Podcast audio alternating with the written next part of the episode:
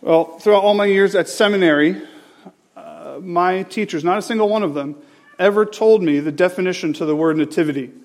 Now, I'm risking something big here. I'm actually going to tell you that I don't know what a word means in front of a whole bunch of people that probably know what this means. So just please don't fire me. But nativity has a definition, believe it or not. And here's the definition. I'll read it in full to you. It says this the occasion of a person's birth. Okay, so yeah, we're not really responding to that. I think that's, that's kind of the point. I read the definition of nativity and I was shocked. I thought there was going to be more umph to it. I thought there was going to be more theological depth to it. I thought I was going to get all the Christmas feels at once by looking at the definition of nativity. It shocked me that I have a nativity. It shocks me that all you guys have a nativity. And when I say like that, it seems just kind of rote. Seems kind of bland. Seems kind of ordinary. The word nativity isn't very nativity y. You know, when, especially in the church, right? We think of the nativity, we're like, we got kids up on stage, we decorate the entire church, we're singing songs all about it. And yet when it comes to the actual nativity, it just means the occasion of a person's birth. Where am I going with this? I'll tell you. I think in the year in, year out, we kind of start to assume that the nativity, the big nativity, Jesus' birth, becomes bland becomes rote, becomes something that we just think about during Christmas time, becomes something that we just get to stick our kids up on stage and kind of get a little enjoyment out of that for. But the incarnation, the nativity, God's plan to become one of us, to save us, isn't just something that we think about for four Sundays a year. This, in this case, three Sundays a year. It is something that we, as Christians, and even if you wouldn't call yourself a Christian, it is something that we ought to think about day in and day out. I think we're tempted to see the Nativity, especially this time of year, where everything seems to be about the holidays, as some sort of commercial ploy, a way to get more money out of us. Or maybe we think today that because uh, it is kind of going to the backside, we celebrate the Nativity, but maybe not just Jesus as part of the Nativity we might be tempted to think that it's just some ancient myth and science is figuring it out, and we really don't need to celebrate the Jesus part of the Nativity.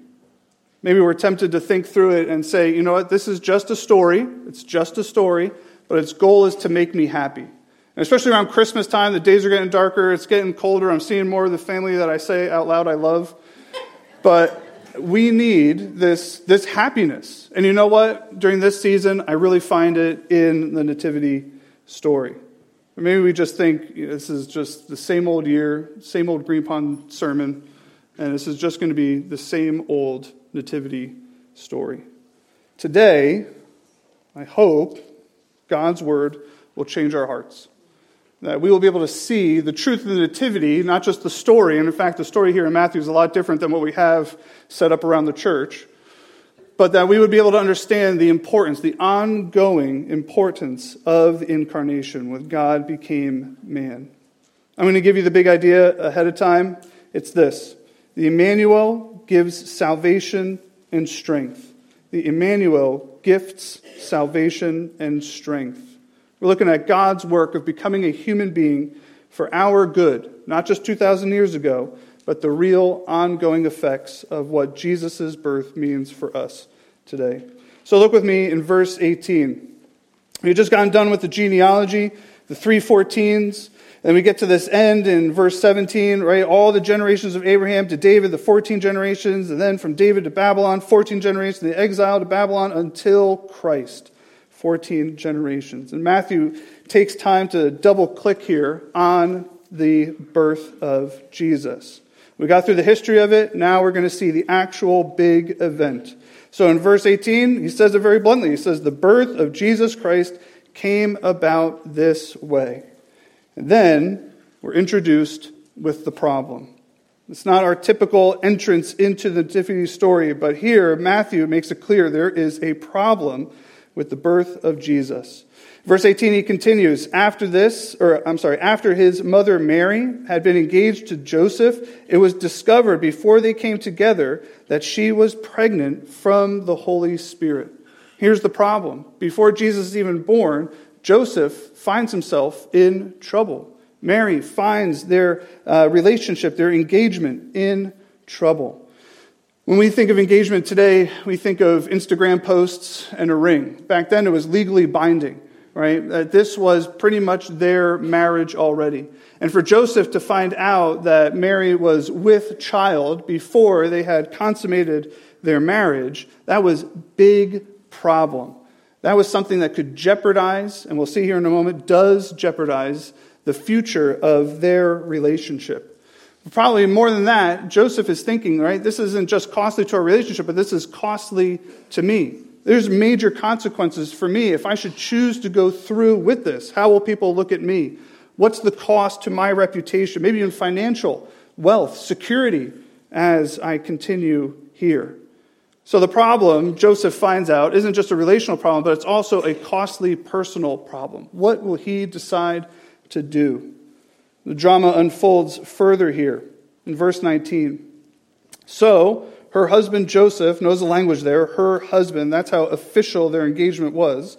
Her husband Joseph, being a righteous man and not wanting to disgrace her publicly, decided to divorce her secretly. So Joseph hatches this plan, and he thinks it's a good plan. And being a righteous man, we would tend to agree, given the information that he has at this point and the, the cultural right, feelings about what is going on, he probably thinks that this is a good plan. The Bible here calls him righteous. The Bible says that his motivations are loving. He doesn't want to drag Mary through the mud or anything like that. And so, what he'll do is he'll break off the relationship privately. He won't make it a grandstand.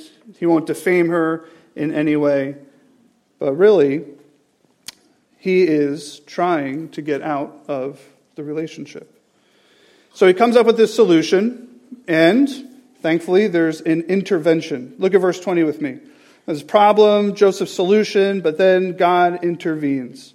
Verse 20. But after he had considered these things, that's his secret divorce plan, an angel of the Lord appeared to him in a dream, saying, Joseph, son of David, don't be afraid to take Mary as your wife. And so the Lord intervenes. Joseph has his plan. He thinks it's a pretty all right plan given the hand that he's been dealt. But God says, No, I have a different plan. And I just want to pick out uh, a few things here with you guys, right? After you consider these things, so that's, that's, the, that's the determination. He is going to move forward with his plan. He's considered it fully and he's decided this is the deal. So whether it was that night or a few nights later, whatever, an angel of the Lord appeared to him in a dream. This is God's word to David, or I'm sorry, to Joseph. That's my next point is about David. But to Joseph, right? That God says, This is not part of my plan. This might be part of your plan, but my plan is to go forward with this.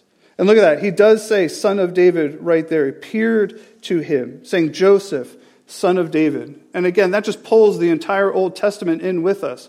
What's Joseph's role in all this? Well, Joseph is from the line of David. To fulfill these prophecies of the Messiah coming to us to save us. Joseph is part of God's plan. But then look at the next part. Don't be afraid to take Mary as your wife.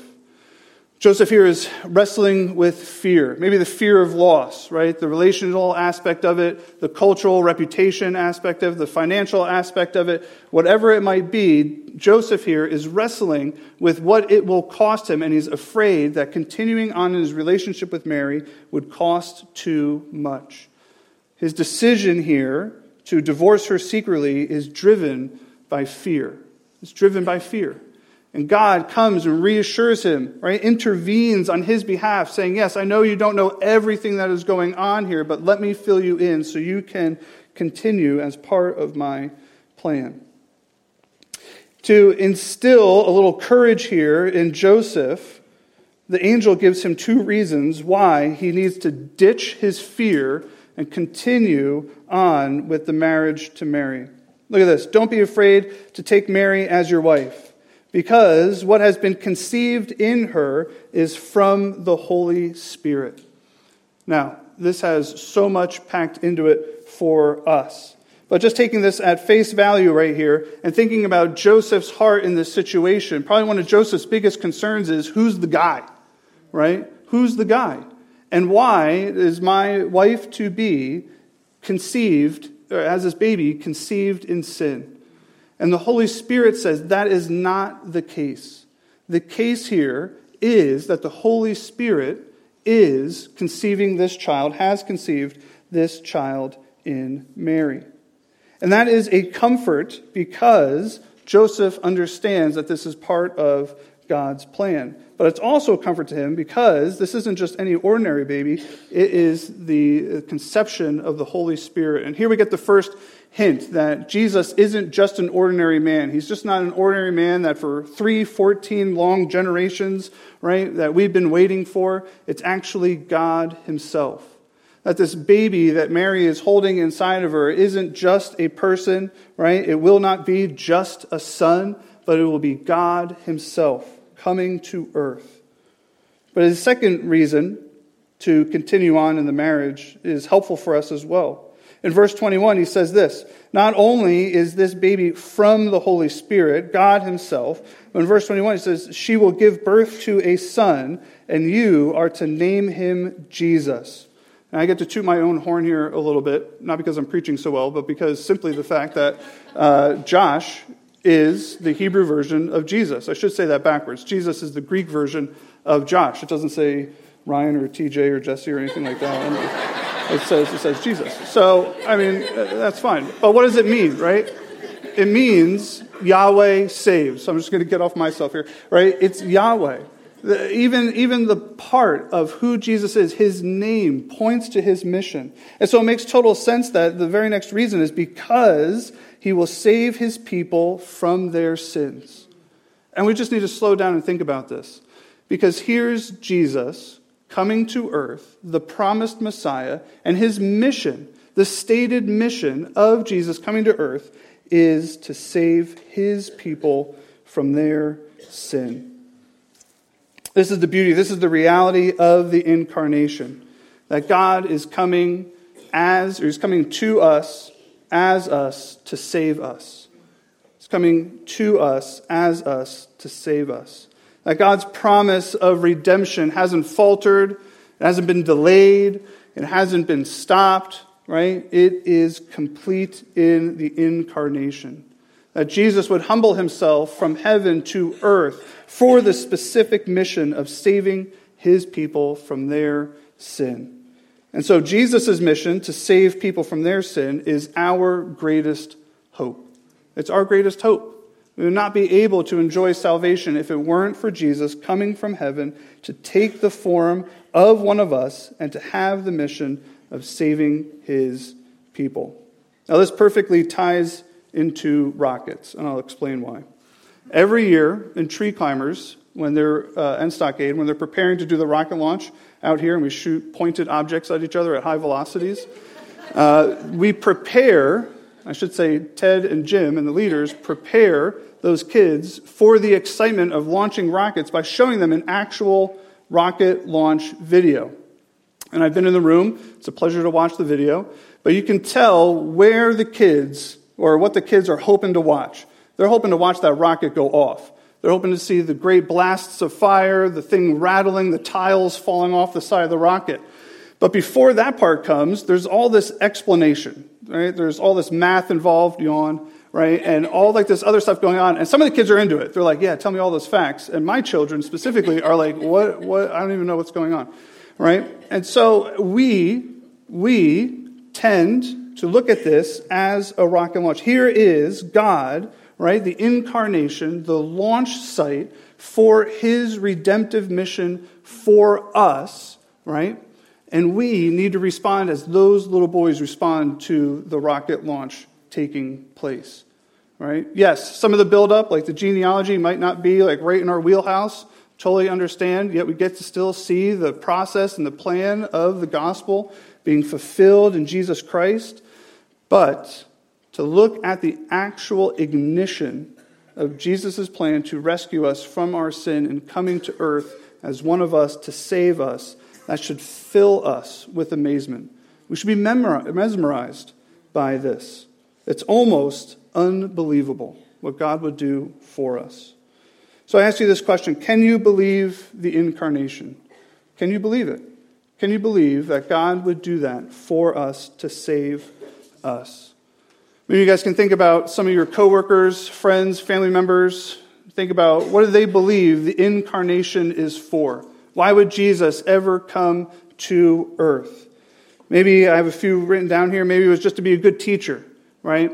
just to be a good teacher. He had some good parables and he taught people how to love each other. Maybe it was that.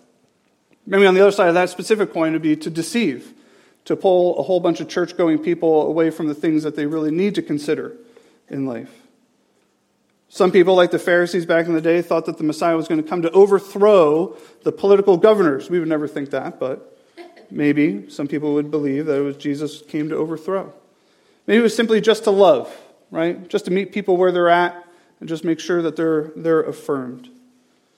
Maybe the world would say that on Jesus' best day, he was the model of morality. That the perfect person would live like Jesus, and somehow we could attain that. Maybe it was simply just to die, right? He was just a human and he died, and that's great, and the rest of it is just a made up story. Maybe it's to empower, right? We would think that um, Jesus came to affirm our lifestyle, what we want most out of life. The world believes a lot about the Christmas story. The world believes a lot about the Nativity, the occasion of Jesus' birth. Today, I want to ask you guys the question as you kind of think through all the people around you and what they might believe or think or, you know, uh, confess. Uh, I think a deeper question is what would you say Jesus' mission was? What do you think the purpose of Jesus' birth was. What do you believe Jesus came to earth for? Here, simply and beautifully, the angel tells Joseph exactly what Jesus' mission was. He will save his people from their sins. The Emmanuel, God with us, gifts us salvation. We can't find it anywhere else, and honestly, we don't need to find it anywhere else because Jesus does it perfectly. He is God who came in flesh to do something we could never do for ourselves, to die for us, to pay the penalty for our sin, to save us unto himself. This is such a miraculous thing that I, I love what J.I. Packer says about it in his book, Knowing God. If you haven't read it, I suggest you read it. But he calls it the unfathomable event. That there's a lot of amazing things Jesus does, and there's a lot of mind bending miracles that, Jesus does, and there's a lot of, I'll say, um, amazing things that happen during Jesus' life on earth. But the incarnation is the unfathomable event that we just as humans can't wrap our minds around it. That God would come to us as us to save us. But when we believe that this did happen, not just factually, but I'm going to say I'm going to base my life on the truth of the incarnation, the rest of the gospel makes sense. Some big questions we ask about the gospel make sense only because the incarnation happened. Does God really care about me? I hear all these stories about the God of the Bible. I don't see him around. Could he actually care for me? The answer is yes in the incarnation. God the Son humbled himself to earth in the form of a baby for this specific mission to save us from our own destruction. God really does care, and it's proven in the incarnation. Another question Is my sin really that bad? Honestly, seriously, like I've only stolen $30 billion. It's not that big of a deal. All right? Is it really that big? Does it really matter that much? Yes, it does matter that much. You think about it as God being the holy God, the one who is over all things, the one who gets to set up his world his way. And here we are sitting as people who reject, rebel against God's holiness. And yet, God is the one who heals that separation through Jesus. Our problem can only find its solution in God's divine intervention. Is redemption really possible? Maybe you're on the other side of that coin, right? Maybe you're not wondering, is my sin really that bad? Maybe you already know that your sin is, in fact, that bad. Right? And it causes the shame and the guilt along with it that, that piles up so high that you might not even believe that redemption for you is even possible. And yet, the incarnation says, yes, redemption is possible. That only God Himself could bear your punishment and earn your righteousness. We have this moment of thinking and praising God that Jesus' work is the exact work that we need and is the exact work that we could never do. The question of redemption possibility, the answer is yes, in the incarnation. Fourth, can I be assured of my salvation? This is a big one. Because, yes, you might have said the prayer, you might have been baptized, and yet the devil will tempt you to think, right, that was an event back there in the baptismal, right, or that was just a single prayer, but look how you've lived since then. And heap up that continual guilt upon you. Can I actually be assured that God's work is enough? That my salvation, my redemption is actually eternal? And the answer is yes. Here we see God's King, Christ Himself, coming to earth, dying for us, but then raising victoriously. That God would prove that He is the effective salvation for us by being raised from the dead. That couldn't happen if Jesus was not God. So can you be assured of your salvation? Yes. I consider you guys to be close enough with me to share a very big question with you. Do you guys consider the incarnation daily? do you guys consider the weight, the unfathomable event of Jesus coming to earth as one of us to save us from our sin? Would you say that that event has application? You see that working out in your life daily? Again, I consider you guys close enough to, to probably venture a guess. No, of course not. Right? We aren't perfect. I'm not perfect. But thankfully, the incarnation has uh, ongoing reality for us today. Look at verse 22. Matthew continues. He went through the Joseph problem, he went through Joseph's solution, he went through the angel's divine intervention, and now he reels it all back. And we now see that he's going to quote Isaiah, right, to help us understand what's going on. So, now all this took place to fulfill what was spoken by the Lord through the prophet. Verse 23, we see this. This is Isaiah uh, 7:14 says this, "See, the virgin will become pregnant and give birth to a son, and they will name him Emmanuel, which is translated God is with us." If you haven't heard it already enough, right? The Emmanuel, Jesus is God with us. But let's take a look here a little deeper, right? Because maybe we're familiar with this story, maybe we're not. But this quote here, Isaiah 7:14, talking about this virgin will become pregnant and give birth to a son, and they will call him Emmanuel. This is actually happening in the kingly courts of Ahaz. And at the time, Ahaz has a gigantic problem.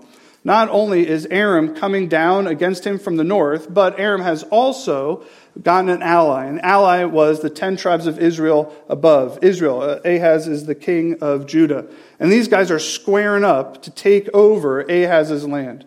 Now, that would probably be a great source of fear. And it was for Ahaz. Ahaz was finding himself trying to think through all the possible solutions he could come up with. And his top solution was turning to the Assyrians to buy their, uh, buy their army, pretty much, to rent them out so that he could defend himself. And so Isaiah walks before Ahaz and says, Buddy, don't do that. Right? That's, that's not the plan. The plan here is to remain faithful to God. And then he asks him in a very, in a very uh, blunt way, ask for a miracle. And Ahaz phases, or I should say, uh, feigns faithfulness and said, I'm never going to do that. God's too powerful. I would never do that. But God says, Well, hold on. I'm going to show you something that will prove that I am with you and you do not need to be fearful. And that's where we get this verse. The virgin will become pregnant, give birth to a son, and they will name him Emmanuel. That happened in Ahaz's day. But Matthew is taking that prophecy and loading it into here and saying, This is the true presence of God that takes away our fear. See, God with us dispels Ahaz's fear of the Aram army.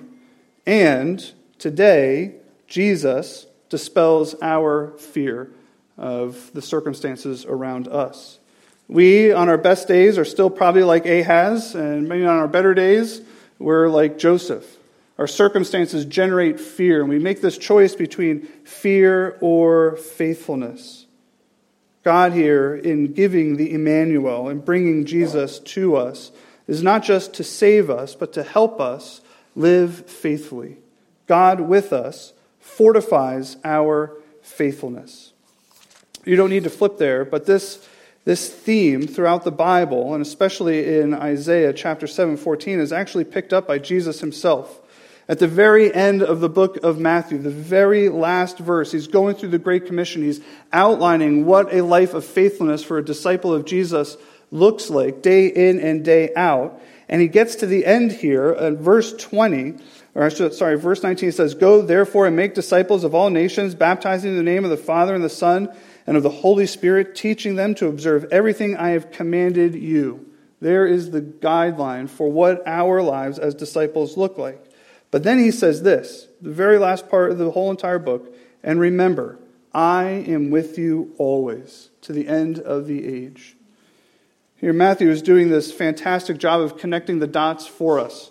And what he's saying is, he's saying, because God is with you, not only is there the gift of salvation that you can receive, but also, when you do receive it, God never abandons you. He never forsakes you. And because of that, right, you can be faithful in midst of the fear. The Emmanuel gifts salvation, but he also gifts strength.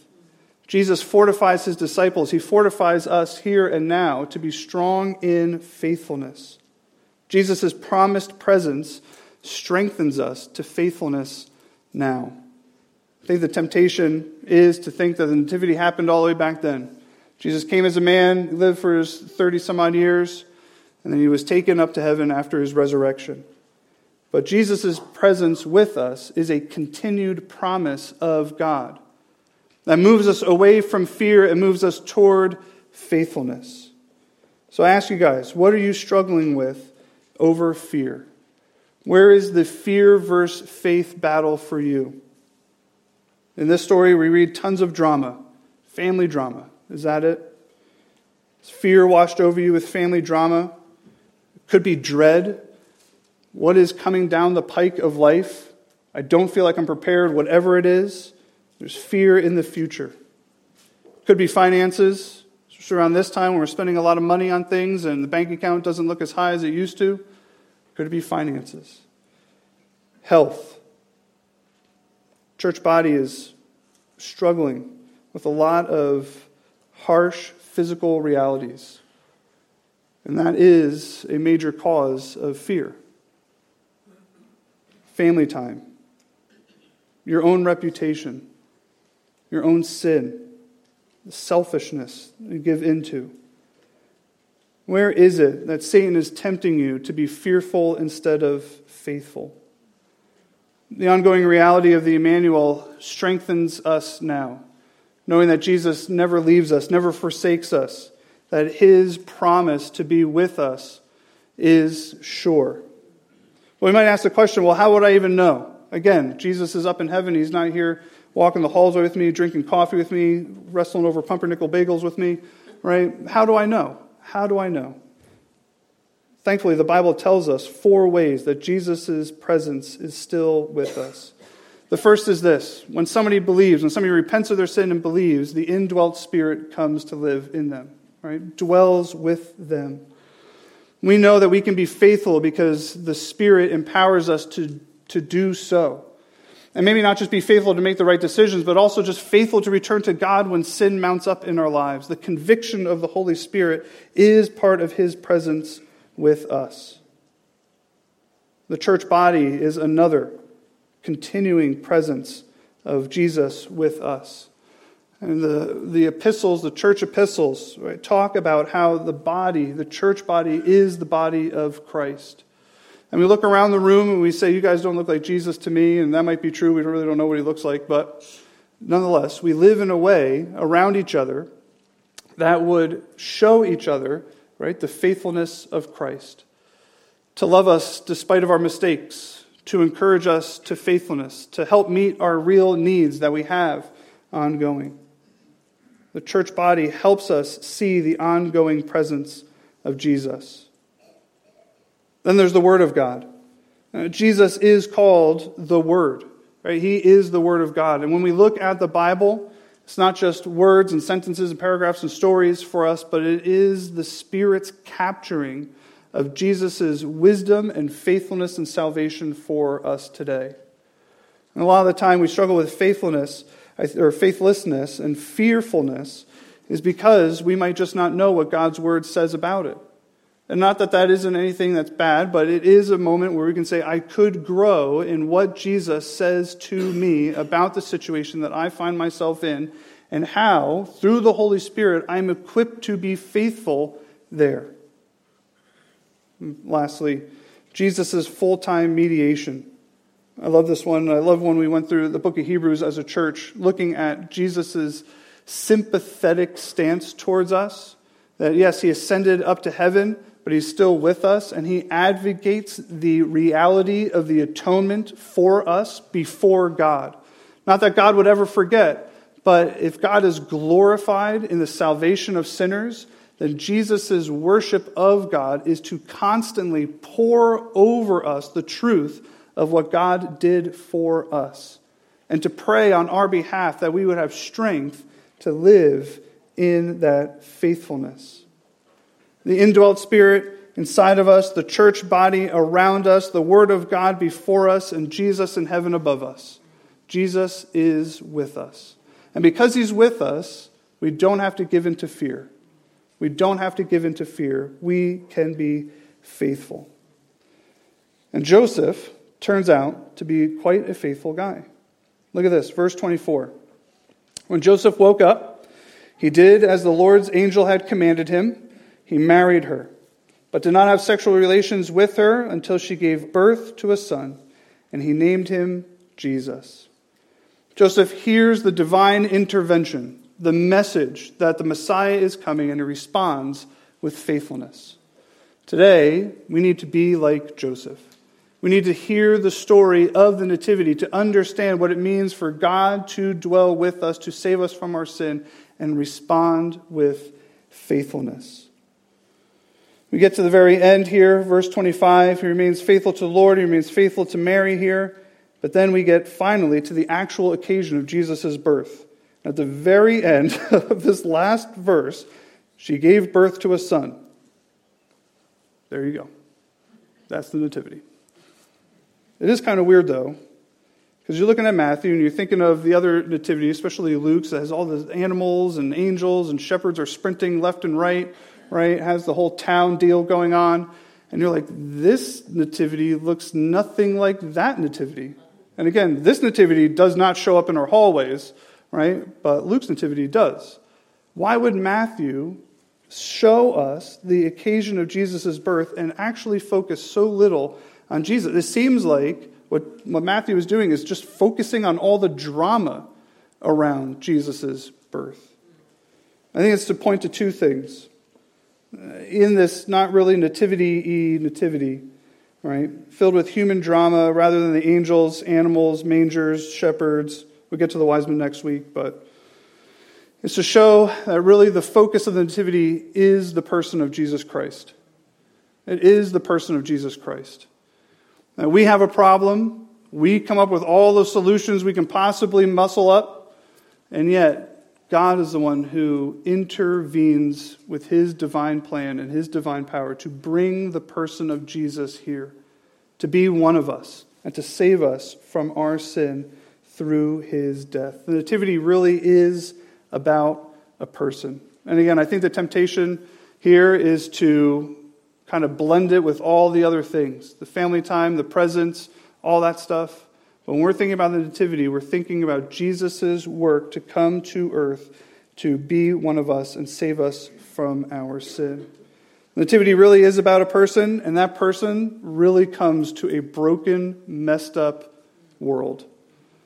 I think part of the reason why we can be so distracted from the Nativity is just because we look at the world around us and maybe think to ourselves, did it really do anything at all? Maybe we'd even look at our own hearts and say, did it really do anything at all? And it does. The Nativity proves that God cares for us to the point where he enters into our unsanitary world to save us from our own destruction. I would venture a guess that our Christmas celebrations are going to look more like Matthew's nativity with all the human dark drama that goes on than Luke's. Luke's probably smells worse. But, right, in reality, ours is probably going to be filled with more drama. And not just this Christmas time as we look forward to next Sunday, but just life in general. I bet our lives as people in this broken world look more like Matthew's drama filled nativity than we might, we might guess. But that's where the assurance comes from. That yes, Jesus is a real person and he really came, but he really came for divine intervention into our broken world, into our broken lives, to save us from our sin. God breaks through our darkness to bring us salvation and strengthen our faith. That's proven to us through the incarnation. If you're finding yourself asking the question, is God really with me? This is so broken, everything around me. I'm so broken inside of me. Can God really be with me? The truth of the incarnation says yes. God really is with you. And because of that, if you are stuck in your sin and you repent of your sin and trust Jesus for salvation, the incarnation says you are forgiven. If you find yourself struggling with sin because of the fear, because of the cost of what it might take to follow the Lord in the dark world around us, the Nativity says God is with you and you are strong because of it. We can be strong and courageous to faithfulness and salvation because Jesus is with us. Let's pray. Heavenly Father, Lord Jesus, we thank you, Father, for the truth of the incarnation. Lord, we praise your name that even though it's our problem, Lord, you brought the solution. We thank you, Lord, that as you continue to dwell with us, Lord, I pray that you would increase our love for you and Father, by the truth of the incarnation, we can rejoice in the truth of you dwelling with us. Again, Lord, I ask that you would help us to see the reality of this, not just at this time of year, but Lord, throughout the, the whole entire year. Father, your promise of the gospel comes through Jesus for us. We pray these things in Jesus' name. Amen.